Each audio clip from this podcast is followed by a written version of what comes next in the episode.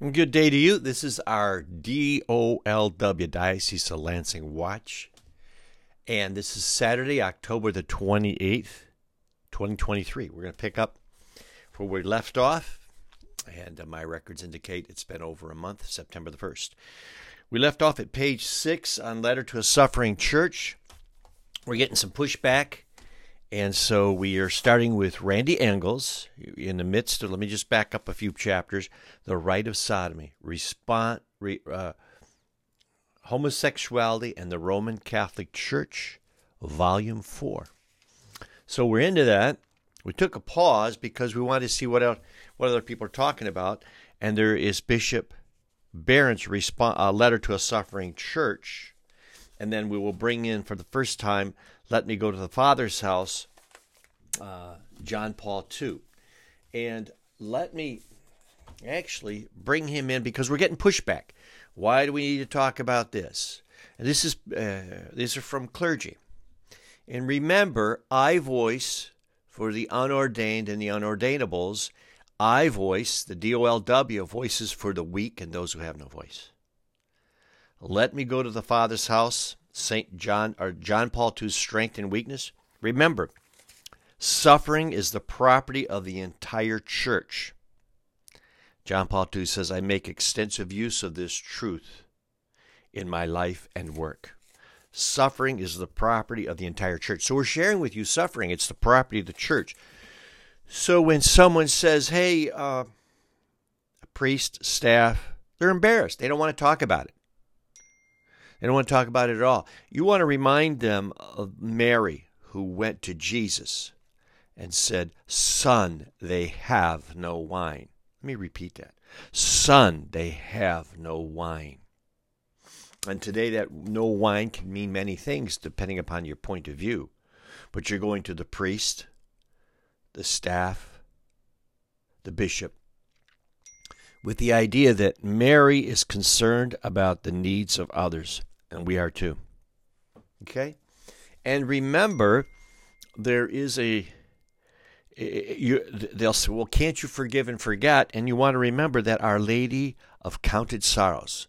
There's a feast day in September about Our Lady of the Sorrows, and her sorrows are counted. Consider your life, this podcast, discussing as a book of counted sorrows. So there's a reason to keep it alive. So I just give that to you. Let me go to the Father's house. Introduce to you, there's a lot of support for why you're bringing in what we're talking about. And it has a purpose. Suffering is the wealth. It's the property of the entire church. It's the wealth of the church. So let's go back now to the letter to a suffering church, Bishop Barron, page 6. We'll pick up there. I'll start at the top, but we really, uh, uh, we're really in the middle of the page. But we've already paid out $4 billion. I'm reading now. Letter to a Suffering Church. Paid out $4 billion in sex abuse settlements. Let this figure sink in. $4 billion that came in large part from the generous donations of Catholic people. $4 billion that could have been used to build parishes, schools, universities, hospitals and seminaries, four billion dollars that could have been could have gone to educate children, to deal, uh, to heal the sick, to care for the hungry, and the homeless, to propagate the gospel. But that is an aspect of the devastation that is relatively easy to measure. The hurt and alienation felt by Catholics goes so far and deep that it is scarcely possible to gauge. Consider this every particular act of sexual abuse by a priest establishes an extraordinary ripple effect through families, parishes, and communities. A single child might have been directly mistreated, but the anger, fear, and shame radiate out to mothers and fathers, aunts and uncles, brothers and sisters, friends and classmates. Now think of the thousands of cases of sexual abuse by clergy and the sickening influence that has gone out from each of them. The rot has reached to virtually every cell and molecule in the mystical body of Christ. Now I'm over on page 7. that priests perpetrated this abuse makes it, of, course, of course, particularly awful. In accord with the sound Catholic theology, the faithful have long taken priests to be not merely ministers or preachers, but sacred figures, conformed in a unique way to Christ through ordination. The Spanish word for priest catches this nicely sacerdote, holy one. Father Raniero Cantalamessa preacher to the Papal household, has said that due to this unique identity, the smile of a priest is for many Catholic people the smile of God Himself. A word of comfort from a priest is a word of comfort from the mouth of God. Tragically, this same logic obtains when priests become abusive. A child or teenager who has sexually assaulted who has who was sexually assaulted by a priest felt violated by God aggressed by the one he expected uh, to be the source of the greatest comfort and peace. The explosion that this cognitive dissonance has produced in the minds and souls of the abused is beyond staggering. It has given rise to a suffering that can only be characterized as metaphysical. The creator of the world is turned into an enemy. This is at page 8 now. We're at page 8. and uh, I don't think that, that I think they they wish that, that they were focused on. I don't think people are turned on God and saying, "Hey," they they just go away and they say there is no God, or they're turned on the clergy, and I think the clergy would be relieved if people blamed God and it took the light off of them. But remember Mary and Joseph and and, and the arch, the angel Gabriel came to Joseph. I take a parens now Joseph in a dream and gave Joseph the meaning, the meaning of the of the uh, annunciation that Christ was to come, Jesus was to come, his name would be Jesus, and he would be people he would save uh, souls. That was the meaning of the annunciation, the incarnation. Then Gabriel gave the fact, I should say the purpose of the incarnation, the purpose of the Annunciation, was given to Joseph, the guardian of Jesus. The fact of the, the incarnation, the fact, the Annunciation, was given to Mary through Gabriel, that she would, she would bear a child. Now remember, this is different. There's one priest, one priesthood. So the point of view of Joseph as guardian and for you men who are um, not priests, you'll think like that. You have a point of view of a guardian. Women who are not religious, the point of view of Mary. And remember, it's this laywoman, Mary, who crushes the head of the, of the serpent, Satan. So when the clergy come to you and say, listen, this is in the past, you got to forget about it, you remind them that Mary the scriptures say just the opposite. There will be enmity between the offspring of the woman and the offspring of the saint. Okay? Enmity. And that's not something to be forgotten.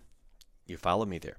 So keep that in mind because uh, there's a, in in our experience here in the diocese, there are there's a movement uh, by the what I would call the homosexual clergy lobby to hide to disappear the suffering. And uh, and healing includes being able to voice about it. All right. So we're voicing for people who have not had a chance to voice about it. But let's talk about that. We're going to shortly go back into Randy Engel, and, and you can you can read it yourself. But just remember, Mary is obedient. Mary is responsible. Mary is always concerned about the needs of others. And angel Mary, uh, angel Gabriel comes to Mary. The fact of the Annunciation. This is Luke 1, uh, 26 to 38. And, and comes to Joseph in a dream for the purpose of the Annunciation to save souls. Matthew 1, 18 to 25. Remember, son, they have no wine. Well, what, the, the, what they have is they have enormous amount amount. Laity have an enormous amount of suffering, and that suffering is wealth for the church. So now we go to the words of John Paul II, which comes right out let me go to the Father's house. Useful information that uh, I'm at page three, and that there is uh, there is this ministry of love in all its manifestations and expressions. So when you want to confront the evil, the wicked uh, uh, cleric, the wicked staff, remember there is a doctor. I forgot his name. He's talking wrote a book about the inf- the church is infiltrated. We're now talking about exfiltration. You are allowed to exfiltrate the evil. You are allowed to have a ministry of love in all its manifestations and expressions. And there's a privileged place occupied by the sick, the poor, the suffering, and the least brethren. This is Matthew 25 40. Those are the people who are who are hurt by uh, and, and abused, sexually abused, and murdered by clergy and staff. All those deprived of their dignity and their fundamental rights. Okay, and that's that's you and me. When a staffer comes up and says, "Can't you forgive and forget?" and you can say to your that challenge, here's what you want to say: Can't you break? You break with the past? You want me to trust you now, and you haven't broken with the past? What have you done to change canon law about the Vatican secret? They won't even know what you're talking about. So we're at page four now on Let Me Go to the Father's House, and, and this is commentary on John Paul II, the life of John Paul II. That man is the first primary way of the church, but this is especially true of suffering man. And and this this suffering, you know, the Spirit of God is to bring those who are separated together to make room in the world for the peace of Christ. That's including us who want to talk about what the evil clergy have done, what the wicked clergy have done, what the silence has brought to us more pain and suffering. So there's a special love for the poor and the defenseless. And you want to indicate that uh, he this is this is uh, Ratzinger as as as not before he was pope proclaimed speaking of John Paul II Cardinal Ratzinger. You have proclaimed these are the words you have proclaimed God's will fearlessly even where it is opposed to what people think and want. Okay. So you have taken you upon yourself criticism and, and injury. We have too by merely talking about the sins of wicked clergy by talking about the wickedness of staff who are uh, of the clergy who remain silent, those who cooperate, those who know and do nothing. We just want to talk about them. We're going to talk about our suffering, and you want to consider your suffering as a, the what's called the uh, the property of the entire church. That's why I want to share it. It's a wealth, and that's what those are the words of Saint John Paul II. And and you want to, uh, with love, with as we speak, we want to bring down the walls of hatred and estrangement. We want to bring Peter back to the Christ who's scourged. That's that's you who are victims, been scourged in the image of Christ, and say to Peter, in in, in to the priest, it you you want to tell us about your denial, how in your sins of omission that you denied before the crow, the, before the rooster crowed three times, you come back. See, they'll want to come and kiss and make up. Oh, wait a minute. Wait a minute. Public sin requires public uh, uh, penance. So come back, priest, and tell us how you denied God, how you raped the body of Christ. You denied Jesus Christ when you absent the suffering. That is the wealth of the church. Let, let's, let's continue here. I'm I don't know if I'm doing this right, but this this suffering that can be transformed into an instrument of a, uh, of apostolate. Your apostle is not to remain silent. Those of you who are pushed and pulled out of the church, for you we call come back and give a witness. You're you're the great wealth of the church to point a finger and say, this is what you've done, clergy. This is what you brought upon me, and I give it to you as wealth. Look at the hole in my back, Bishop. Look at the wound in my psyche. Put your fist in that wound. Extend your finger. The betrayal that you clergy did. It's the betrayal that has caused this wound. It is a stab in the back. Jordan Peterson talks about betrayals being defined. And there is strength in weakness. Okay? There's strength and weakness. And I'll tell you what this weakness, we're going to go, we're now over here at page seven. And during times of struggle, uh, the imposition of the communist system. Well, there's that's a totalitarian system. Communism is totalitarian on the left. Nazism was totalitarian on the right. We have some isms within the church, the infiltrated isms in the church, that are just as tol- uh, as as uh, totalitarian. Watch how John Paul II talks about it. Seven gives you some terms. Anyone who was inconvenient for the regime was persecuted. Have you not been inconvenient if you've left the church? Have you been pushed out of the church by a cold shoulder? We certainly have been cold shouldered. We certainly have been made to disappear. No, no trial, no verbalizing, just taken off. Why? Because we want to talk about the wealth of the church. We want to talk about the property that's owned by the entire church.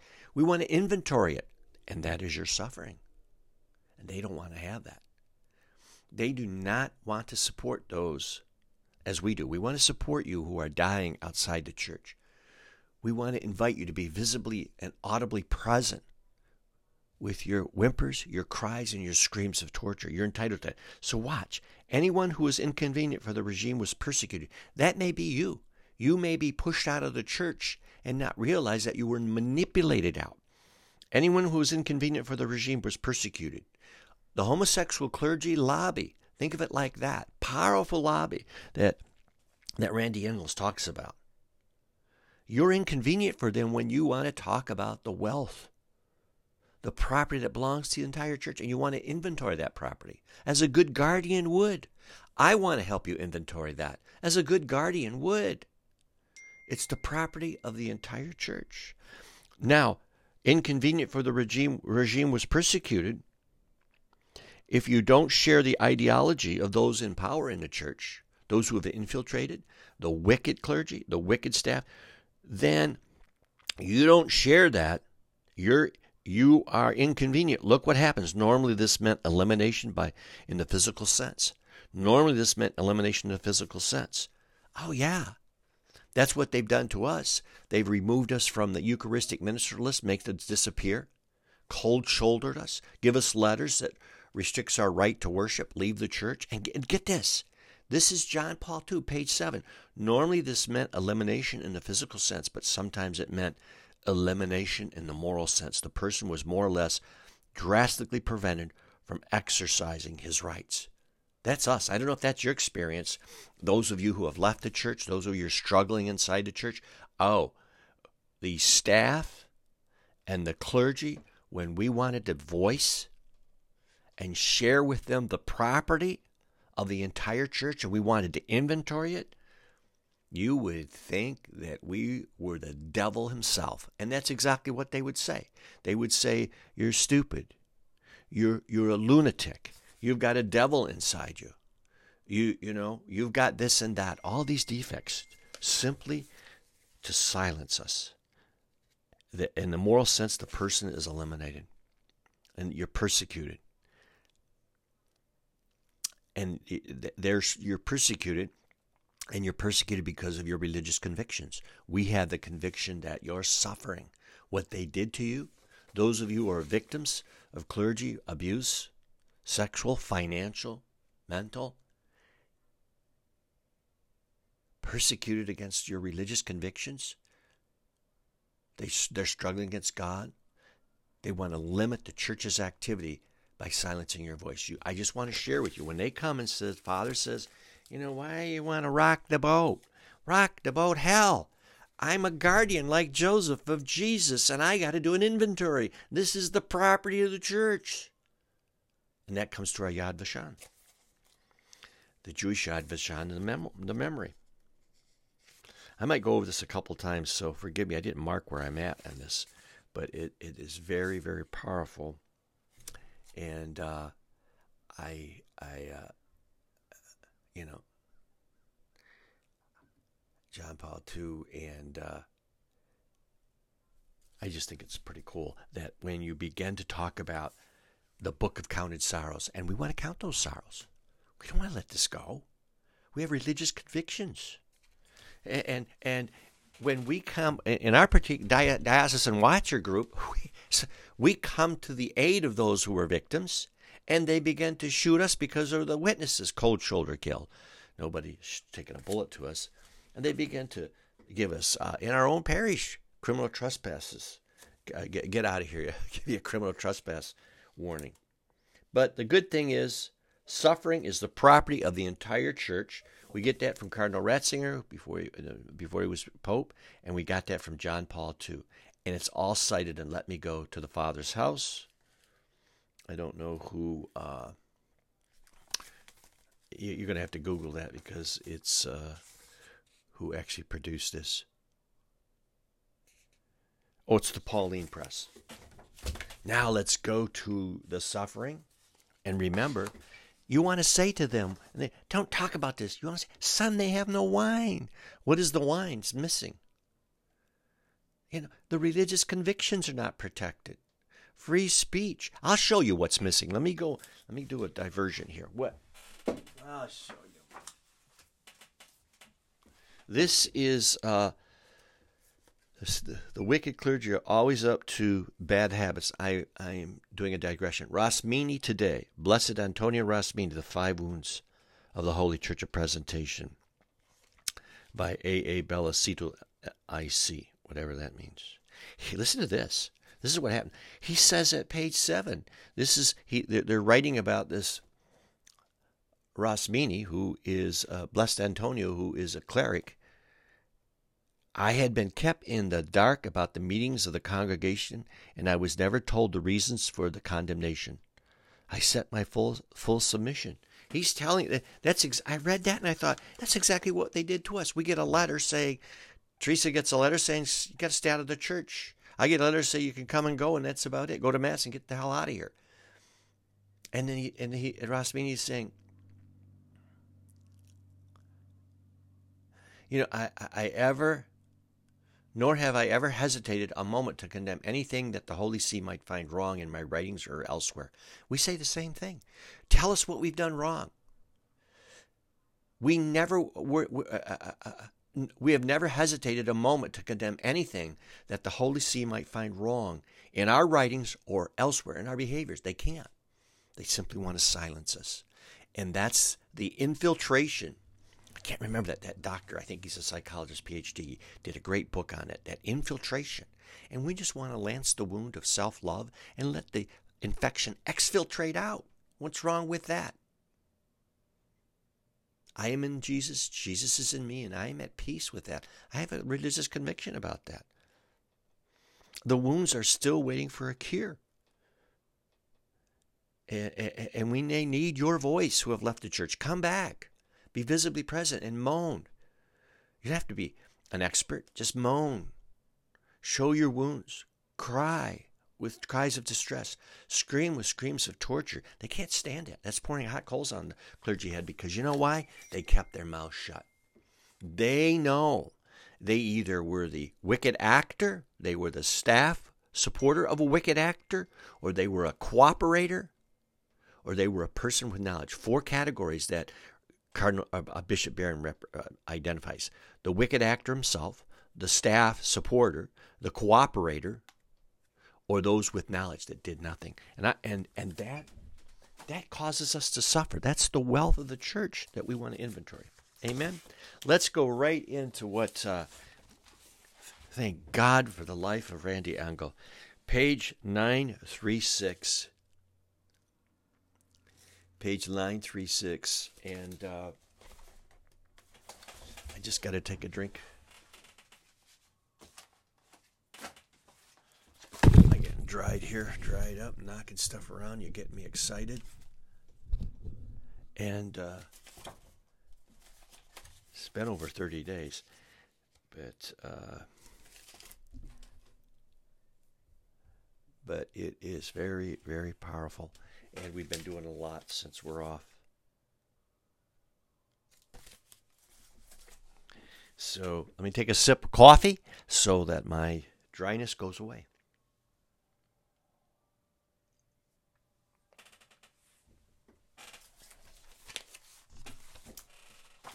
We're growing too, more and more people, and because uh, I just share with you, they'll we've been talking to one another, and we find out that they'll say to Therese, "Hey," Therese will say, "You know the the the, the system is corrupt. There are structures in the church that need to be eliminated. They're they're corrupt." They'll say, "Well, you're the only victim." They'll have a counter to that. So anytime you complain, they have a response. They don't want to deal with it. And, and, so think about when you're out there thinking about coming back and you've experienced the corruption, come back and show them. You don't even have to use any words. Just, just you can write letters about uh, the wound in your back and say, "Come and take a look at my wound. Can I put this in an inventory? I want my wealth. I believe what John Paul II said, and I believe that I want it. This is wealth of the church that should be inventoried, and I want to submit this." Uh, just recently, Pope Francis talked about letting people impeding the rescue of people at sea who are in distress as a hateful act. So I, I, I want to know if we could put, open up a book of hateful acts and, and record the hateful acts of clergy and staff impeding rescue. How about that for one, huh? I want to know what the inventory of wealth is. This suffering, this suffering is is that this property that belongs to the entire church. Let's go back. So Randy Engels, I run the risk uh, the the uh, uh, of uh, of hurting her dignity in a sense, but this her chronicled suffering is the wealth, is the property of the entire church. It's the wealth of the church. Page 936, Lessons from St. Anthony's Scandal.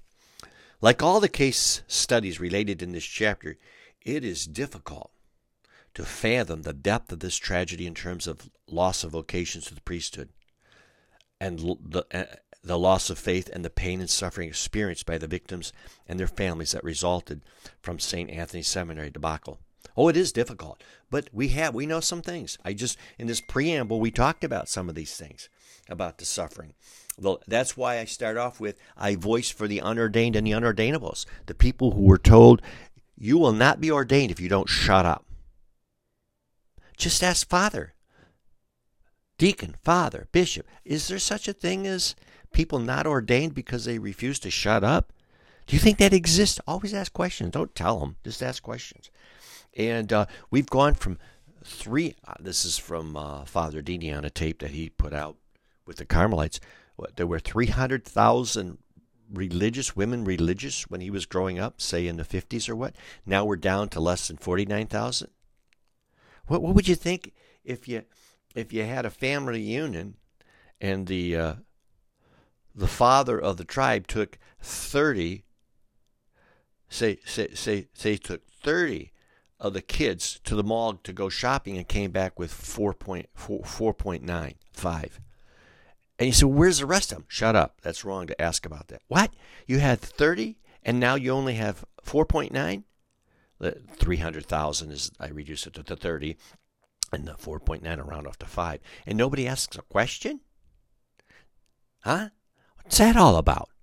Well, that's why you've probably been pushed out of the church or pulled out of the church, and we've experienced that cold shoulder like all, like refer to this lessons from St. Anthony's scandal, like all the case studies, the, the like all the case studies related in this chapter, it is difficult to fathom the depth of this tragedy in terms of loss of vocations to the priesthood, the loss of faith, and the pain and suffering experienced by the victims and their families that resulted from the St. Anthony Seminary debacle. It is important to note that in its report, the Board of Inquiry indicated that by the mid 1980s, there were many signs of sex related irregularities at the seminary that should have alerted the Franciscan officials that something was morally amiss at St. Anthony's. We know for certain that the provincial minister knew of the existence of at least four sexual predators on staff before the scandal broke in 1989. That he never return, turned the names of these criminal friars over to the police for trial The board indicated that on several occasions, two young boys, not connected with the seminary, were seen at a friar's table for dinner at night and breakfast the following morning. The board also noted that boys were brought into the private quarters of certain friars against all established rules and regulations of the province. The board learned that in the seminary's last days, faculty members routinely gave students full body massages. There, there were also reports that upperclassmen were sexually abusing younger seminarians. In the foreword to the report, we read The majority of the friars at the seminary were not perpetrators of sexual abuse, nor were most of the student, students victimized. Moreover, the overall education and personal growth fostered by the seminary were accomplished despite the unfortunate and tragic developments described in this report. But clearly, this was not true. As one of the victims later confessed to his grieving mother, the seminary was filled with it, sexual activity. There was, there was no protection, no peer support. Anyone who reads the report, even in its modified format, was to conclude that homosexual and pederastic underworld that operated at St. Anthony Seminary from the mid 1960s to 1987 was well protected by a clerical and sexual overworld. Again, we quote Ray Higgins Where is the outrage of all of the good priests? Where indeed? That's very powerful, folks. Very, very powerful because that's exactly it. The, the, where is the outrage of all the good priests? Hmm? And nothing but, but silence, but crickets and it's sad. It's really sad. And so we ask about that. Where is the outreach? And I want to dwell on that for a minute.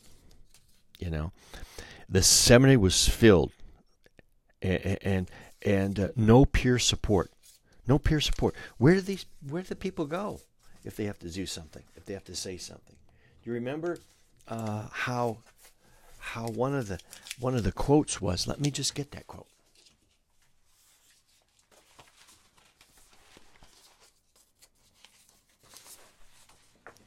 Uh, this is again uh, letter to a suffering church, page 10 and 11. Bishop and Archbishop preyed especially on seminarians, those young men over whom he had almost complete control. And it's on page 10.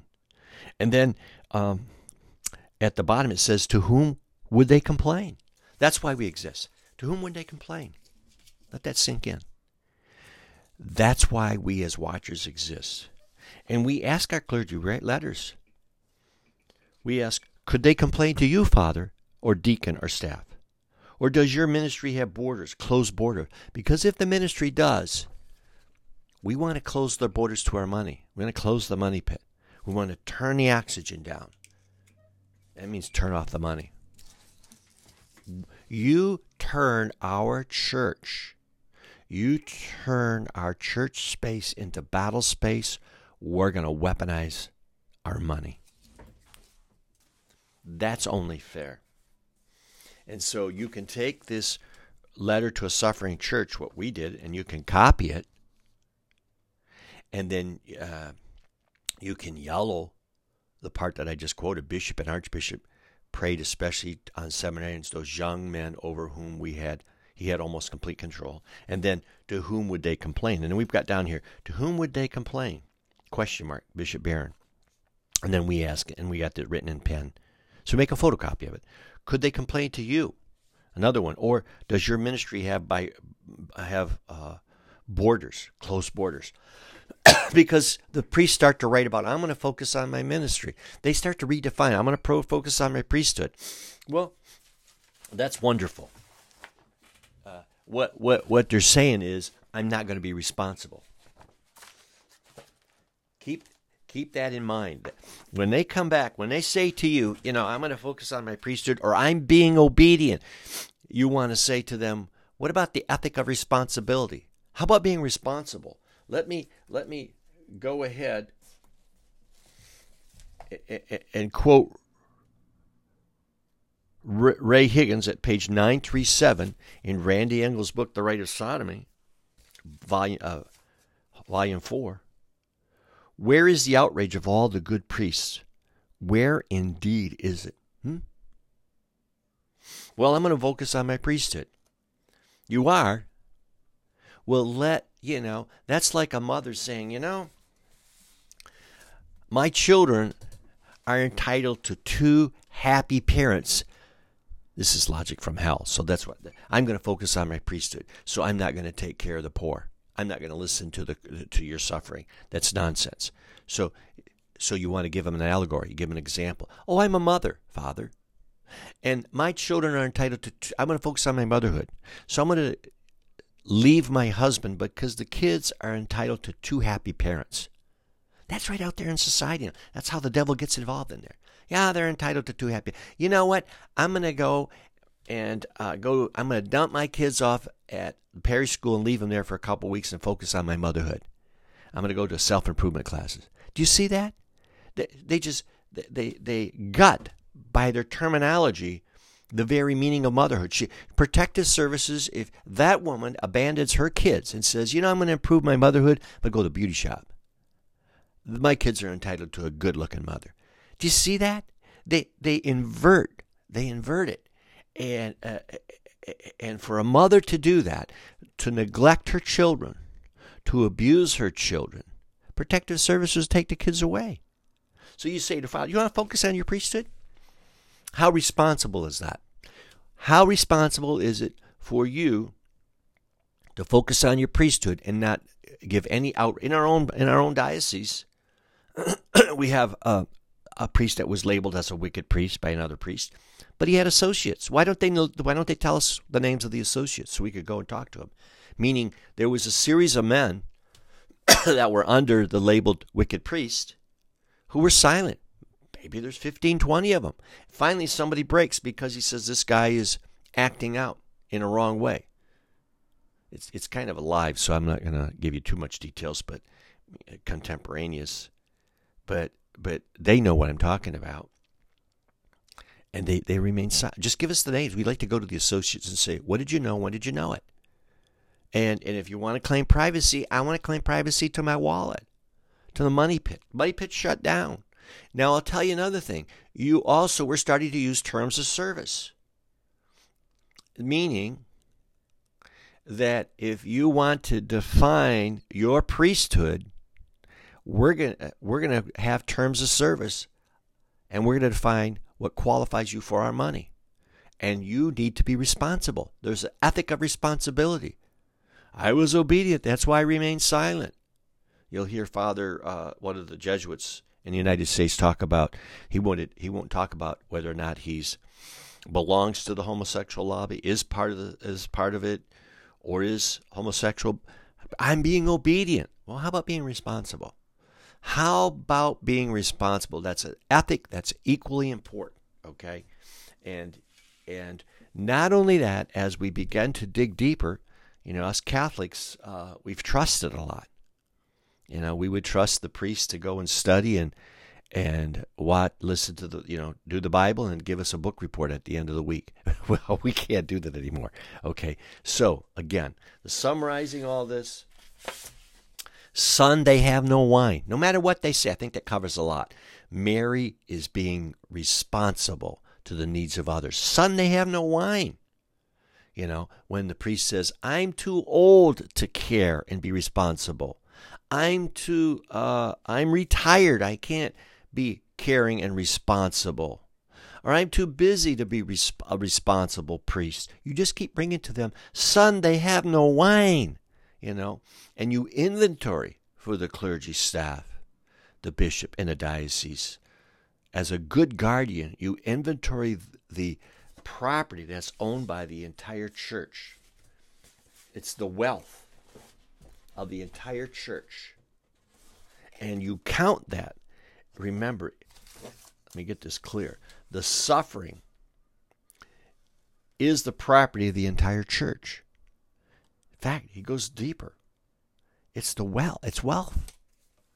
And we want to be part of Our Lady of Counted Sorrows when they try to s- silence you. That's going to exfiltrate the bad right out of the church.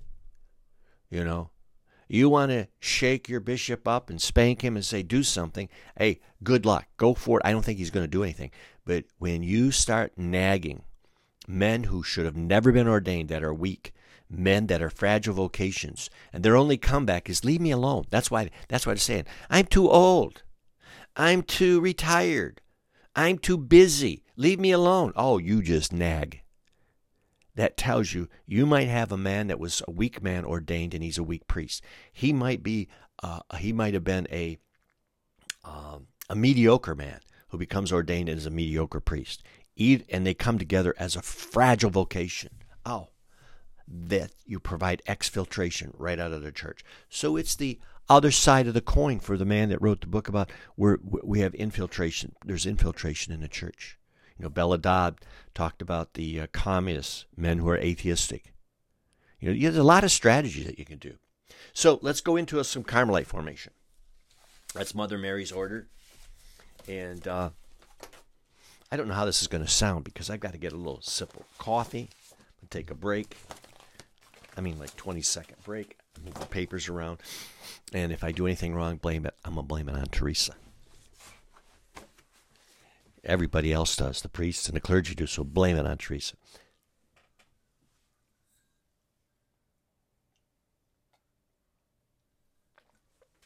So here's the good news. So what's happening is people are wanting spiritual direction.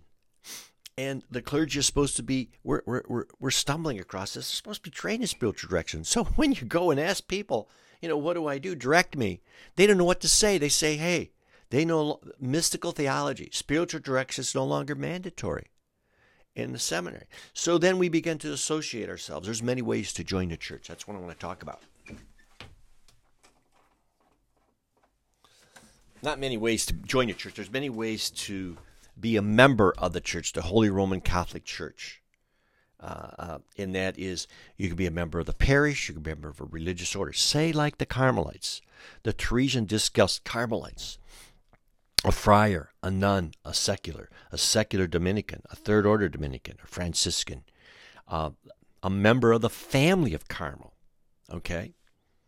So as we begin thinking about this, they ha, I, I, I, we're trying to evangelize. Uh, the DOLW, Diocese of Lansing Watch, is trying to evangelize people that that the priests no longer care about. You know, the uh, and so we, that have been that have left or marginalized, and they they leave, and so we're starting to find out. Okay, so how do we join these groups? How do we? I've been kicked out of my parish my rights uh, uh, to be a member of the church have been eliminated by my pastor and by the staff. Uh, in Teresa's case, entirely uh, booted out of the church. In my case, I can only come very limited, very limited what I can do in my. So we begin to say, well, listen, they first of all, there's a strategy. They want us to leave. In fact, in the in the letter, in the email, priest says, why don't you go? Most people do. What does that tell you? Why don't you go? Most people do. So what we're thinking about is oh no, I'm still, Teresa's still a member of the family of Holy Redeemer Church, Holy Redeemer Parish, Burton, Michigan. Though we've been drastically restricted, uh, to coin a term that Francis uses, perhaps we've been cold shoulder killed. They don't like to talk about that, but we're in the family. You too can be in the family. You don't have to come back and join the Catholic Church the path one of the pathways back is to say, hey, uh, I'm going to have to go and talk to these people that I don't like that hurt me. Oh no, just you know, you can be in the family. You can circle the church with your car and be outside and slowly approach the church. But we began to realize that they have less control over us in our weakness. We have we have no power. We're very weak. Uh, we've tried a lot of things in the church courts, and uh, that's about as useless as uh, it's just not not functional. But we we still try. We still do that. But you know, we're members. Don't let them erase you or erase your memory. Is what I'm saying. So coming back may mean they may mean oh registering and giving them a tithing of ten percent. Oh no, then I wouldn't give him a dime. Okay? And you come back and you give him your suffering. Say, listen, I want to give you my suffering. That's wealth. The church teaches that. Do you object to that? So we're encouraging you to come back with your wounds and know that there's many ways to be a member of the church the member of the parish that they might have kicked you out if they've kicked you out if they've made it so intolerable that you they forced you out it could be many ways to do this many ways to do this and you can become the family we just stumbled on this because of the way they treated us so uh, I think Teresa would, uh, I can't speak for her, but I think she'd consider herself still a family. Maybe not a member of the parish because they gave her uh, the boot with the letters. They stay away. The threat's going to be, and they've done that to other people. Uh, they'll call the police on them. You've been given a, you're a trespasser. You're not allowed here. Why aren't you allowed here? Because you look like Jesus Christ. You're all bloody and bruised. Well, who bloody bruised you? They did. The, the, the pastor and the and the hooligans, the, the the the nice and pleasant looking people there who are trying to grow a parish, who've done it with great cruelty. We are that symbol of cruelty. They don't want you around. They don't want you around at all. So have you thought about that? It's like pouring, you know, you're visibly present, and we're going to do some of these uh, shows where we're going to ask the bishop to come along and we'll show him the wound. We'll show him how we are transforming. And I'll try to read some of that next time. I can't go from memory. But don't let them disappear you. Don't let them demoralize you in, in more than one way. Demoralize it, you just give up. Or demoralize you in the, in the way that they say, well, this is a little bit okay, this is a little bit okay. You know, the, there's a writing where uh, uh, Pope Francis talks about uh, at, at, the canonization of Oscar, or at a, at a, he's speaking to other bishops, and he's talking about Oscar Romero, Saint Oscar Romero, a bishop, and he said the bishops excommunicated Os- Bishop Oscar Romero with their Whispers campaign, and we found that to be true. They have campaigns of whispers. You know what you and I would call gossip because they have because they're clergy. These are the wicked clergy. There's lots of good clergy, but the good clergy are given up. Just like they said, where's the outrage? There's no outrage. And you got Randy Engels out there. They want her to disappear. They want her to be as if she never existed. We're not going to let that happen. You shouldn't let that happen either. Again, you come and you, you sit out, you remember the life you had before the tragedy that you had.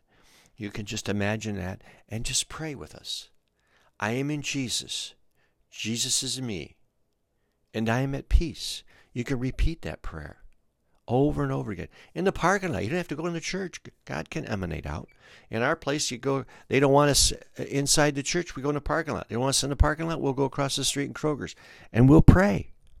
And we're an expat community and we're going to bring the bishop back.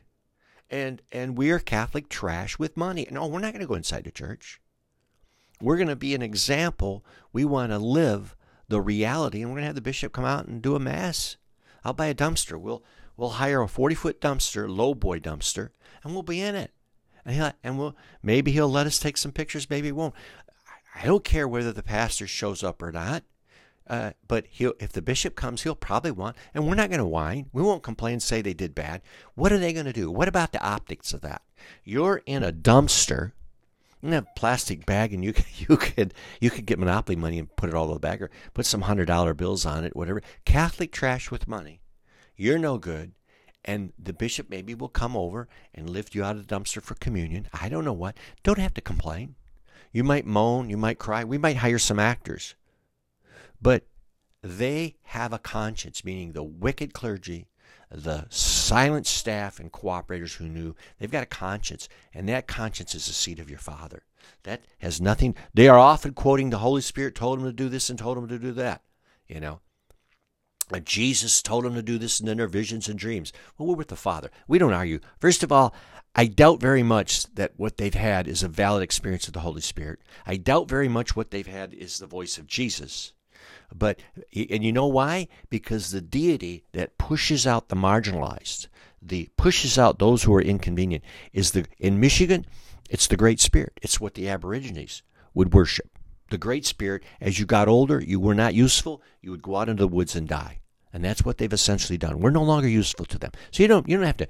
That conscience that they have is the seat where the Father is, where He's at, and He just asks questions. Look at what He did in Genesis to Adam and Eve. Well, where are you at? He knew the answer. Where are you at? We're hiding. Why are you hiding? He knew the answer to that. They got little fig leaves on it. and then, and and then, we're nude. Who told you you were nude? They he knows all those answers. You can you can say, Bishop, come on down. The bishop will know. We're in the dumpster. You know, you don't have to come on in. And when they surround, you don't have to say a thing. The image will speak volumes. We'll try to do that. We'll try to do a show and tell, show you how to do that, and uh, we can we can get. Listen, you can get bishops to do this. There's lots of bishops in the world that will be more than happy to help you out in this respect if your bishop doesn't want to do it. So depends on what your circumstances are, but we're toying with that. Okay, and uh, we're way behind. There's a number of reasons why, but we're making some advances in a lot of areas. You know, you do two steps forward, one step back.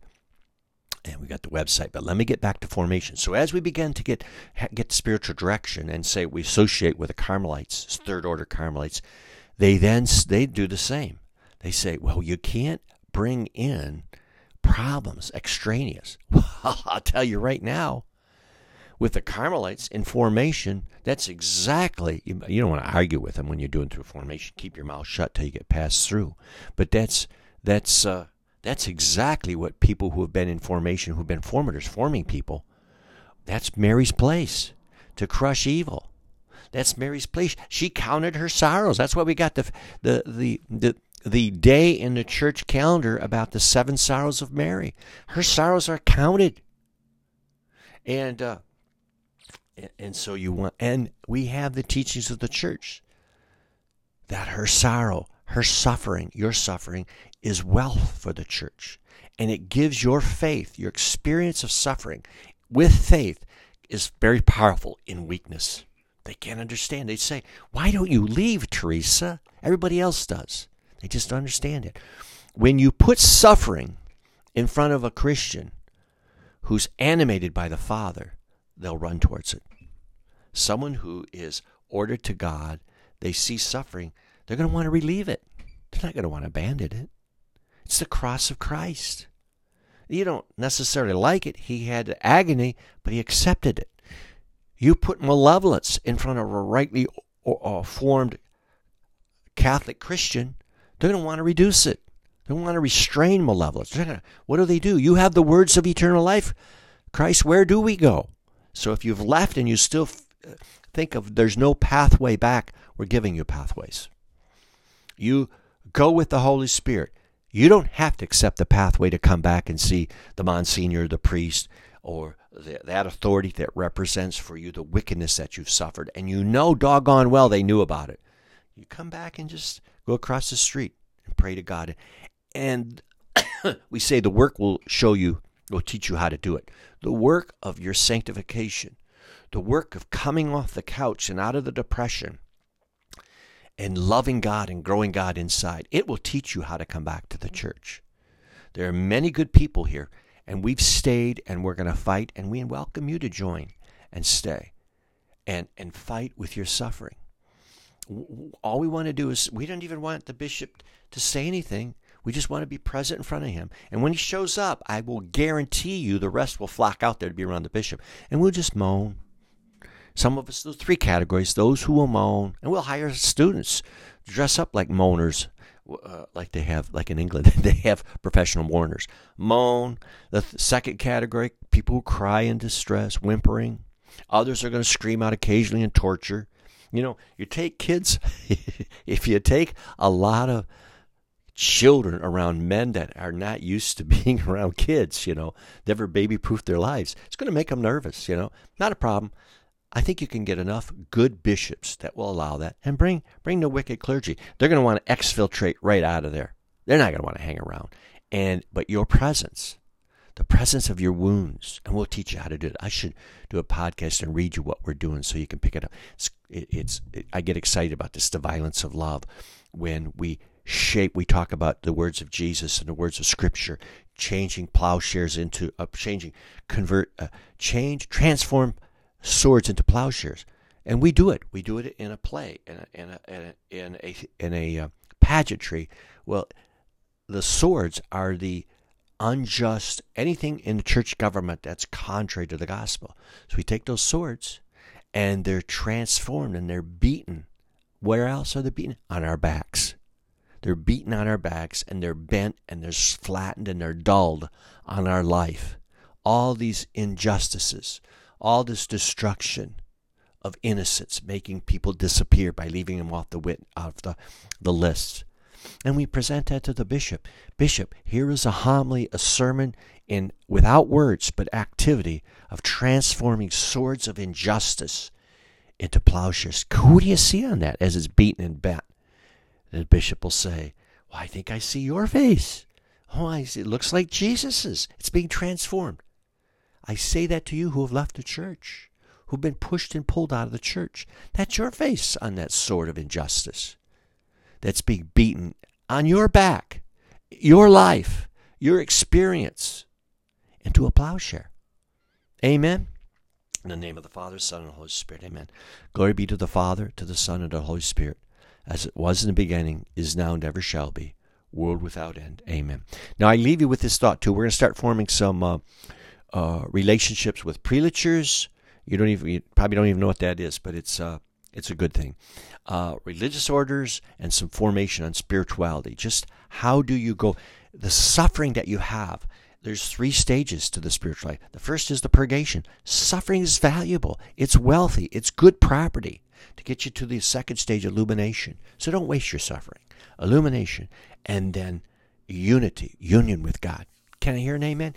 And they're not getting that in seminary. Look, I'm too old. Don't want to hear about your suffering. Well, I'm too retired to be responsible. Oh, do that. That'll pour coals on their head. Uh, I, I don't want to get, I don't give me that letter. I'm too not responsible, Father. No, I'm too retired. I'm too busy. I'm going to focus on my priesthood. You know, I tried that in protective services, took my kids. I focused on my motherhood, went to the sauna for a week. so you just reflect that. You know, it's like they're, they're, they, they, everything's about me. I'm going to focus on my priesthood translates into I'm going to be selfish and focus on me. I'm going to only focus on what's achievable. You got to let God work. There are many things that you can't limit yourself. God is the God of surprises. You cannot limit yourself to what you only can conceive. Let God surprise you. Amen. Amen.